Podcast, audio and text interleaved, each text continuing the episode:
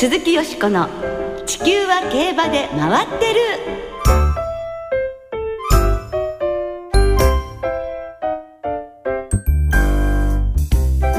皆様こんばんは鈴木よしこです。お元気でいらっしゃいますか？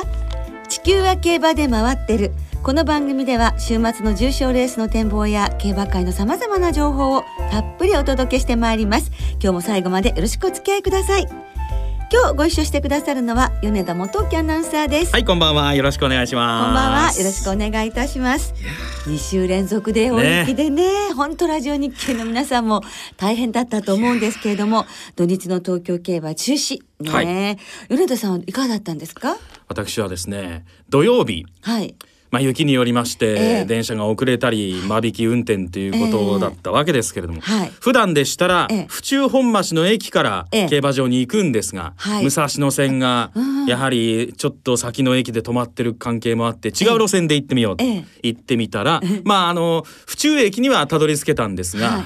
普段歩き慣れてない全く道のわからない場所だったんで、うんええ、そこに着くまでが道がわからなくて、え、もういろいろ店の方にこうどう行くんですかって聞きながら、えー、その時はあの救われたような気分ですね。あの笑顔で答えてくれたりしてね「いやここを曲がってすぐですよ」とかね。いや本当に人間って温かいもんだなと思いましてね。ね。寒い中、えー、そういうね皆さんの温かいお心に触れて。しかもその週はもう雪にさらに雨が降っても歩くのが大変でしたね。ね転ばなかったんですよ。たただもう長靴じゃなかったものでもう、びしょ濡れでですね。えー、いや大変でしたね。大変でした。じゃあもう大変な思いして到着して、また大変な思いして放送なさってっていうことだったんです、ね、まあ放送自体は普段通りになんとか行きまして、ねうん、えー、えー、そこは一番良かったかなとは思いますけどね。でね。でもね、えー、本当にあの人のいない競馬場で放送っていうのもね、大変だったと思いますけどね。ね。その雪ですけれども、はい、それで順延となりました東京競馬は24日の月曜日に行われます。はい、ということで今週は3日間の全国的な競馬の開催というとなるわけですね。そうですね。はい、共同通信杯が24日に行われるということになりまして、はい、まあ東京競馬もお話しいただきましたように、えー、G1 を間に置いた3日連続開催ということですから、まあ頑張って儲けたいと思いますよね。ねさて、3月29日に行われますドバイワールドカップで各レースへの招待を日本馬6頭が受諾しましたね。はい。ドバイワールドカップはホッコータルマエ、そしてベルシャザールの2頭です。はい、そしてドバイシーマクラシックはジェンティルドンナ、予定通り行くということですね、うん、ドバイデューティーフリーはジャスタウェイトウケイヘイロー、はい、そして G2 の長距離戦ドバイゴールドカップにはアドマイヤコマンドがそれぞれ招待を受諾しました、うん、他にデニムアンドルビーがシーマクラシック、はい、そしてロゴタイプにデューティーフリーの招待状がすでに届いているということです。うん、ねみんなね本当無事にね行ってほしいと思いますけれども、ドバイワールドカップに出走予定の2頭は JRA 今年最初の G1 今週のフェブラリーステークスに出走ですよ。はい、どんな競馬ね、ね、見せてくれるのか期待いたしましょう。鈴木よしこの地球は競馬で回ってる。この番組は JRA 日本中央競馬会の提供でお送りします。鈴木よしこの地球は競馬で回ってる。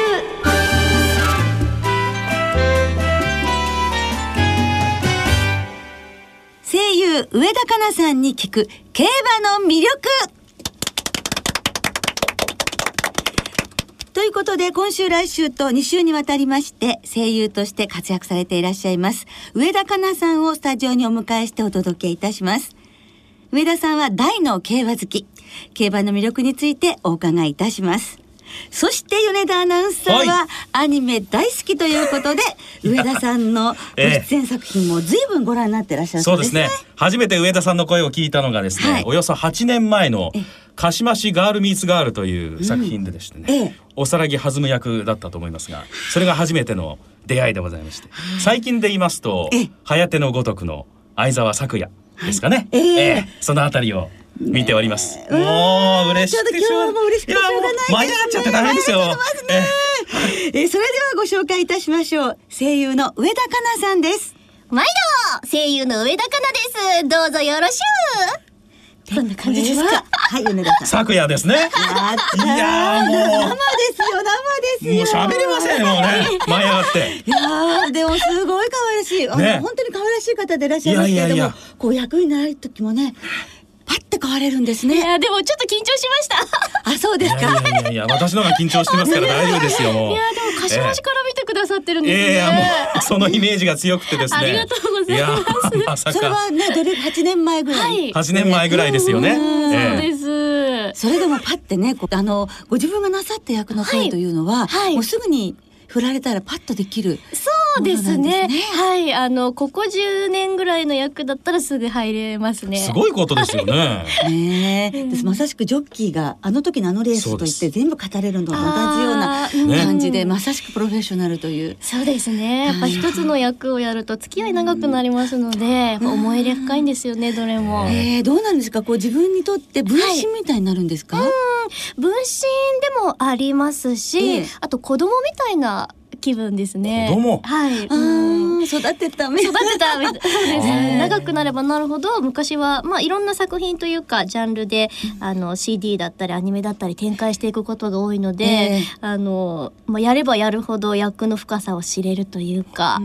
ん、どんどんどんどん知らないことが出てくるからやっぱ子供みたいな感じですね。その都度その声をご自分で考えて、はい、キャラクター作りをされるんですか？あ、そうですね。でもキャラクターっていうのは自分で作るよりはは現場に行って初めて出来上がるあの感じなんですよね。あの他にもたくさん役者さんがいらっしゃるのでその役者さんと声の質が被らないようにするとか、はい、行動ですね。そうですね。一人だけの世界にこもるものではないんですね。ある程度その生い立ちとかこういうように作っていこうっていう大枠の部分は決めてしまうんですけど決めすぎると現場に行った時にこうしてくれって言った時に変えられないので。はい、そうかもうその辺は本当に臨機応変に変えられるような、うん、もう余裕のいろんなところに残しながらとまあ素晴らしいですね、ね、でもねとっても夢のあるお仕事だと本当に思うんですけれども、ね、そう、一つ聞きたいことがありまして。はい何でしょう？声優と言いますとどうしてもキャラクターソングっていうものもあるじゃないですか。本人名義で歌う時と、うんうん、キャラクター名義で歌う時ってねやっぱり歌い方変えるもんなんですか、うん、ああそうですね。やっぱり変えますね。はい。本人名義のものはやっぱり自分の好きなように歌えて自分の得意なあの音だったりとか、えー、得意なあの表現っていうのができるんですけどキャラクター名義になるとやっぱり普段ボソボソ喋る子が大きな声では歌ったりしないじゃないですか。だから発声から制限がかかりますし。あとなんでしょう普段すごく低い声でやってるキャラクターがものすごいソプラノの歌は歌わなかったりするので、はいはい、低い音ででも高い音を出さないといけないというか。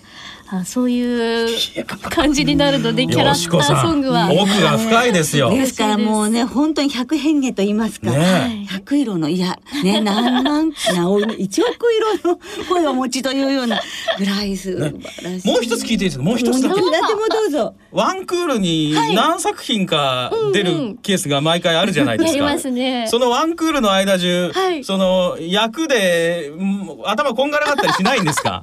役でこんがらがることはまあもうないです。まあプロですからないんでしょうけどね。最初はあったんです。最初はありますね。あの実はあの声優まあワンクールいあやってるアニメ放映されてるアニメっていうのはもう限られてるんですけど、実はその倍以上やってることが多いんですよ。まああの一本そのワンクールのアニメをやってるともうその途中から次のクールのアニメが始まりますし、合間にゲームだったりとか他の OVA だったりとか、えー、CD だったりとかもう無限に皆さんの見えてないところろでたくさん仕事をしているので多分ねこんがらがっていてはできないんですよね。多い時だとやっぱ1日に5キャラとか6キャラやらせていただいたりもするのですごいですね。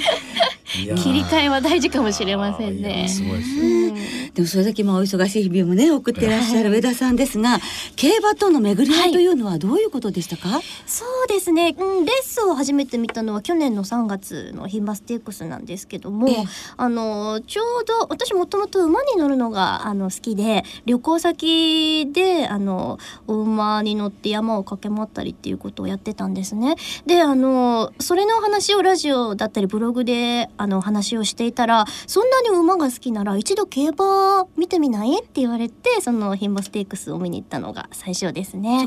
どこの競馬場ですか？それは中山競馬場でした。はい。でそれと同じ時期にあのダービーウィークっっていう CM のお仕事が来ましてでそれをやったことをきっかけにスプリントシリーズだとかあとイベントで競馬場に呼んでいただくことが決まったりして同時にいろんなことにご縁があって。で、あの一気に競馬をやりだした感じですね。でもそのちょっと話戻りますけど、いろいろなその在来馬っていうんですか、はい、その土地土地のね、はい、馬に乗ってあの野原 野山を駆け 巡るということがお好きっていう、そうなんです。のは、えっと三年ぐらい前からですね、あの日本の在来馬に会いに行こうっていうあのツアーを個人的に やってまして、あのお友達と、えっと自分一人でです。あの家族で行ったりもするんですけど。ど今日本の在来馬って8種類いるんです、はい、それを今3サンバですか？上の、北海道のどさん。こ与那国島の与那国馬あと宮古島の宮古馬っていうのに乗ってきました。どうですか？乗り心地。いややっぱ全然違います。どさんこはあの山をあの釧路湿原を半日ぐらい駆け回ってたんですけどやっぱり山の中をガンガン行くので足腰がすごく強いですしあのでもちょっとあの自分が気許すと草食べに行っちゃったりとか あと近道しようとしちゃうので行っちゃダメだよって言ってちゃんと、うん、ひあの手綱引いたりとかして逆に与那国馬はなんかまああったかい時に行ったのもあるんですけど自由奔放な感じがしてあのわざと海の中入っていこうとするんですよね。暑くて気持ちがいいから。えー。うんなんかお茶目で可愛いなと思いました。い。や僕なんかあの初めてポニー乗った時は すごい怖いなと思ったんですよ。バランス取れなくて。ちっちゃいからね。ええ。ー、ちちっちゃい頃に乗ったんですよ、それは。今じゃなくて。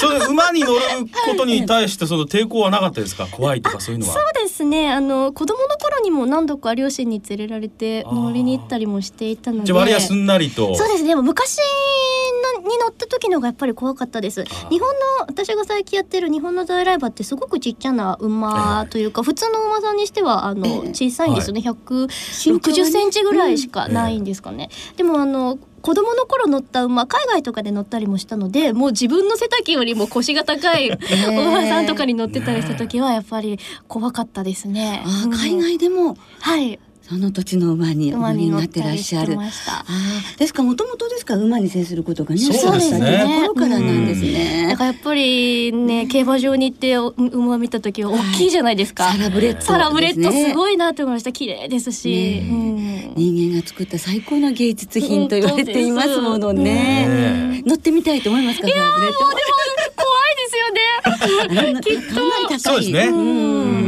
背がね。ねあじゃあもうそっから本当にもう、どんどんと競馬面白いなというふうに、思いました、ね、もう見てるだけで面白いですパドック。この先ねあのいろんな競馬との関わり合いのお話をしていただくんですが、今日時間がそうですね。残念ながら。という場でございましてね、ですので、まあ、今週は今年最初の G1、フェブラリーステークスが行われますので、せっかくですから予想をね、していただきたいと思うのですが、えっ、といつもはどんな風に馬券を？そうです。いつもはあの競馬場に行ってパドックを見ながらその日機嫌の良さそうな馬というかあの走りそうな馬にかけるんですが今回はあの、まあ、パドックまあ見に行けませんのでそうですね。ごめんなさいね。ちょっと見せてもらってあの私的には本命は日本ピルアワーズ、はい、ですね。あと、そのベルシャザあとベルシャザールの二つをあの本命で買おうと思ってました。はい。日本ピラワーズはどういうところに行かれていますか？そうですね。あの前回結構前のレースがあのいいいいというかいい走りをしてるっていうのを、はいねはい、あの見てましたし、あのパッと見た時にそのレースとかもそうなんですけど毛の色が好みだったっていうのも。あ結構その毛の色で選んだりもされるんですか？ね青影ってね真っ黒ですからね黒い方が好きですか？が好きなんです。結構足毛の方が女の子好きなんだよって言われるんですけど黒くてあのなんでキラキラ光る感じですか？漆黒のね。そうなんです。黒光といえばね。そうなんです。もうやっぱ青がちょっと入ってるのが青影とかね。青影ですもんね。ですねあとそうなんです。ベルシャザールも綺麗なお馬さんですし。両方とも青影ですから。そうなんです、あとあのお父さんがキングカメハメハっていうのが私すごく好きで、はいはい、昔あのダービータイムっていうゲームをやってた時にキングカメハメハが荒廃するお馬さんの中で出てきたこともあって。そこですか。はい。まあでもあともう一つはベストウォリアも、はい、あのすごく気になってまして、はい、そうベストウォリア私去年レース一度見せていただいたんですけど、はい、その時にあの私が声をあの担当しているあのゲームの1周年記念レースっていうのをやっていて、うん、その時みんなでそのベストウォリアウォリアっていうのがそのゲームのなんて言うんでしょう中心的な役割を、うん、あのする名前名前というか役職と関わっていてみんなでそのベストウォリア買ったんですけどその時はあまり振るわなかったんで、うん、今回ちょっとリベンジしてほしいなっていう意味を込めてやっぱり日本ピロアワーズとベルシャザーラとベストウォリアで、はい、はい、ベストウォリアは特に最近調子がまたいいですから、成績がね。ね前走レコードタイムですしね。はい、はい、ぜひ皆さんね、えー、参考になさっていただきたいと思います。はい、ね、今日どうもありがとうございました。ありがとうございました。来週もあのスタジオにお越しいただきまして、そして深く競馬の魅力についてお聞きしてまいりますのでどうぞよろしくお願いいたします。はい、どうもありがとうございました。した以上声優上田香奈さんに伺う競馬の魅力特集でお送りいたしました。鈴木よしこの地球は競馬で回ってる。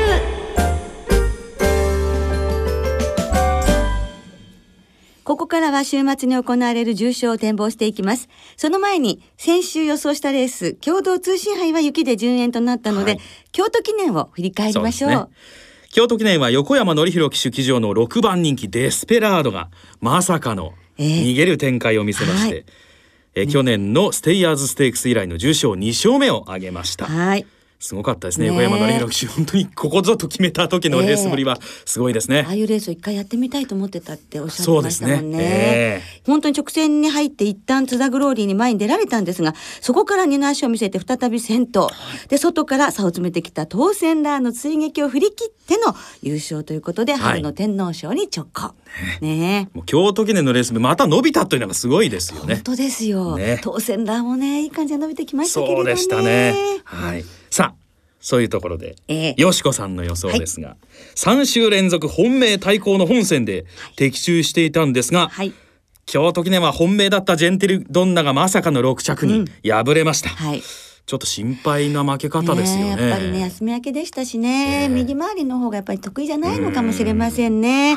でもこれまで掲示板を外したことがなかったわけですからね。心配は心配ですけれども、なんとかねドバイで巻き返してほしいというふうに願っています。はい、そして私も今週の予想で巻き返します。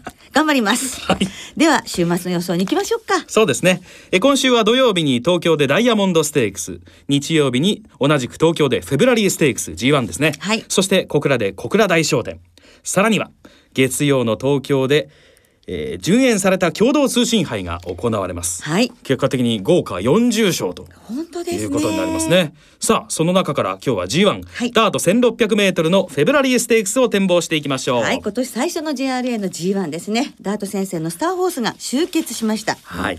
さあ今年はベルシャザールホッコータルマエ、うん、ワンダーアキュート、ゴールスキーなどそうそうたるメンバーで行われます。ワクワクしますね。16頭です。はい21日金曜日正午の東京の天候は晴れ、芝涼ダートやや重のコンディションです。はい。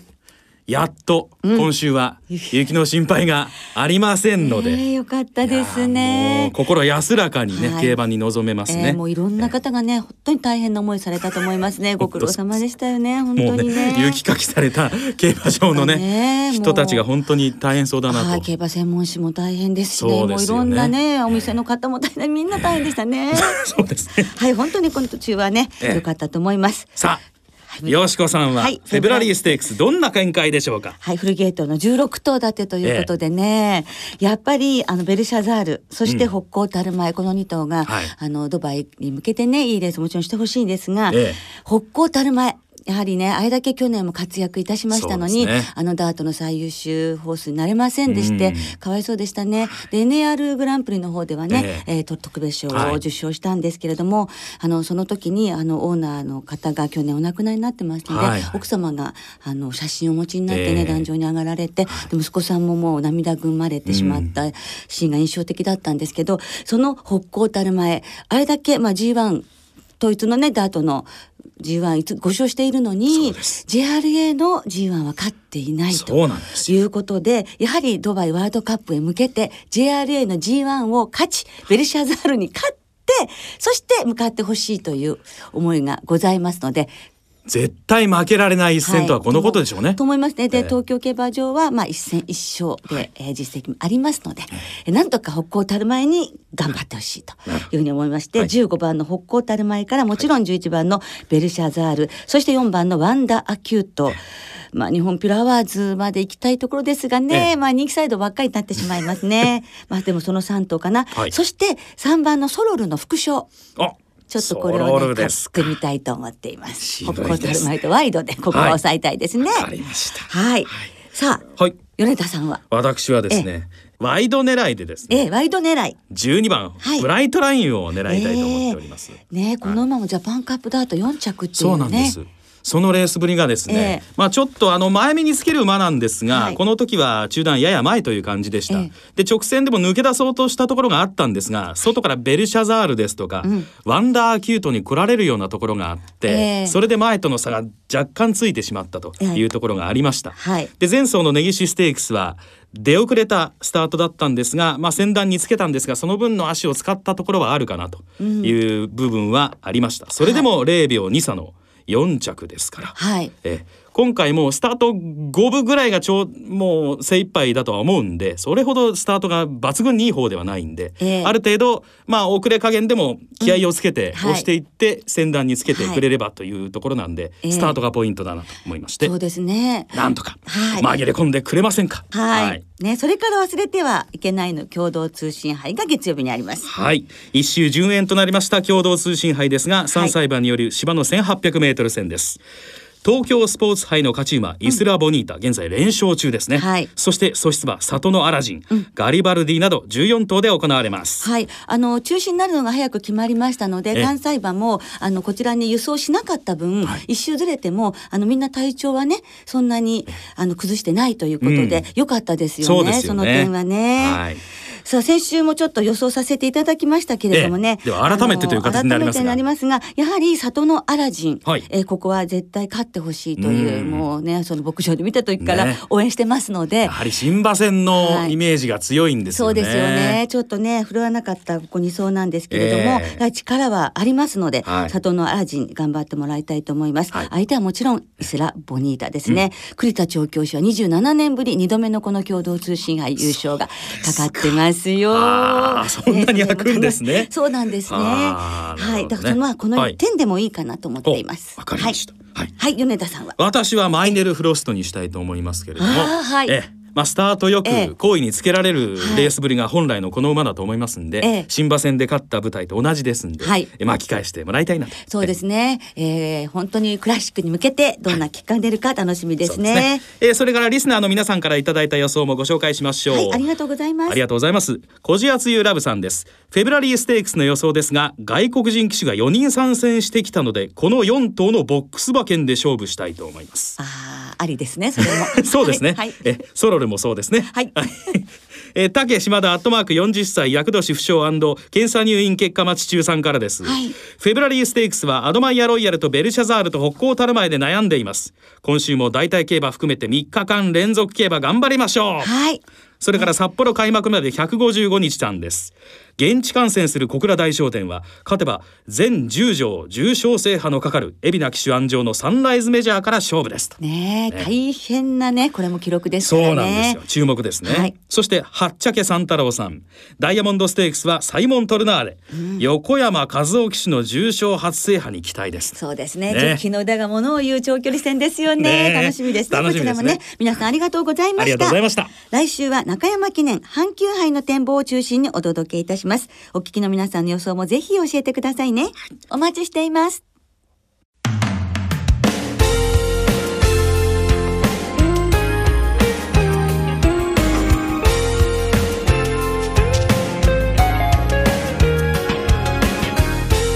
そろそろお別れの時間となりました。はい今週末は最終週を迎える東京京都そして小倉の三条開催です雪で順延となりました東京の代替競馬が月曜日に行われますので東京は先ほども言いましたが3日間連続開催となります。はい重賞レースは先ほど予想したフェブラリーステークスを含め4レース楽しめますね、ね、そしてこの競馬サークルは、あの一足早くお別れのシーズンがやってまいりまして、うん、え今週末上村博之騎手が鞭を置かれます、はい、そして引退優退されます調教師の方々が12名いらっしゃいます。松山康久調教師はじめ12名の方ですねあの寂しいですね今週でお別れっていうのがねしかもあの松山康久調教師の馬にですね、はいえー上村騎手が乗るというレースもあります。はい、ぜひ注目したいですね。はい、先生がご用意されたということですよね。で、あの松山調教師も小倉、京都、そして東京と周りになるということですね。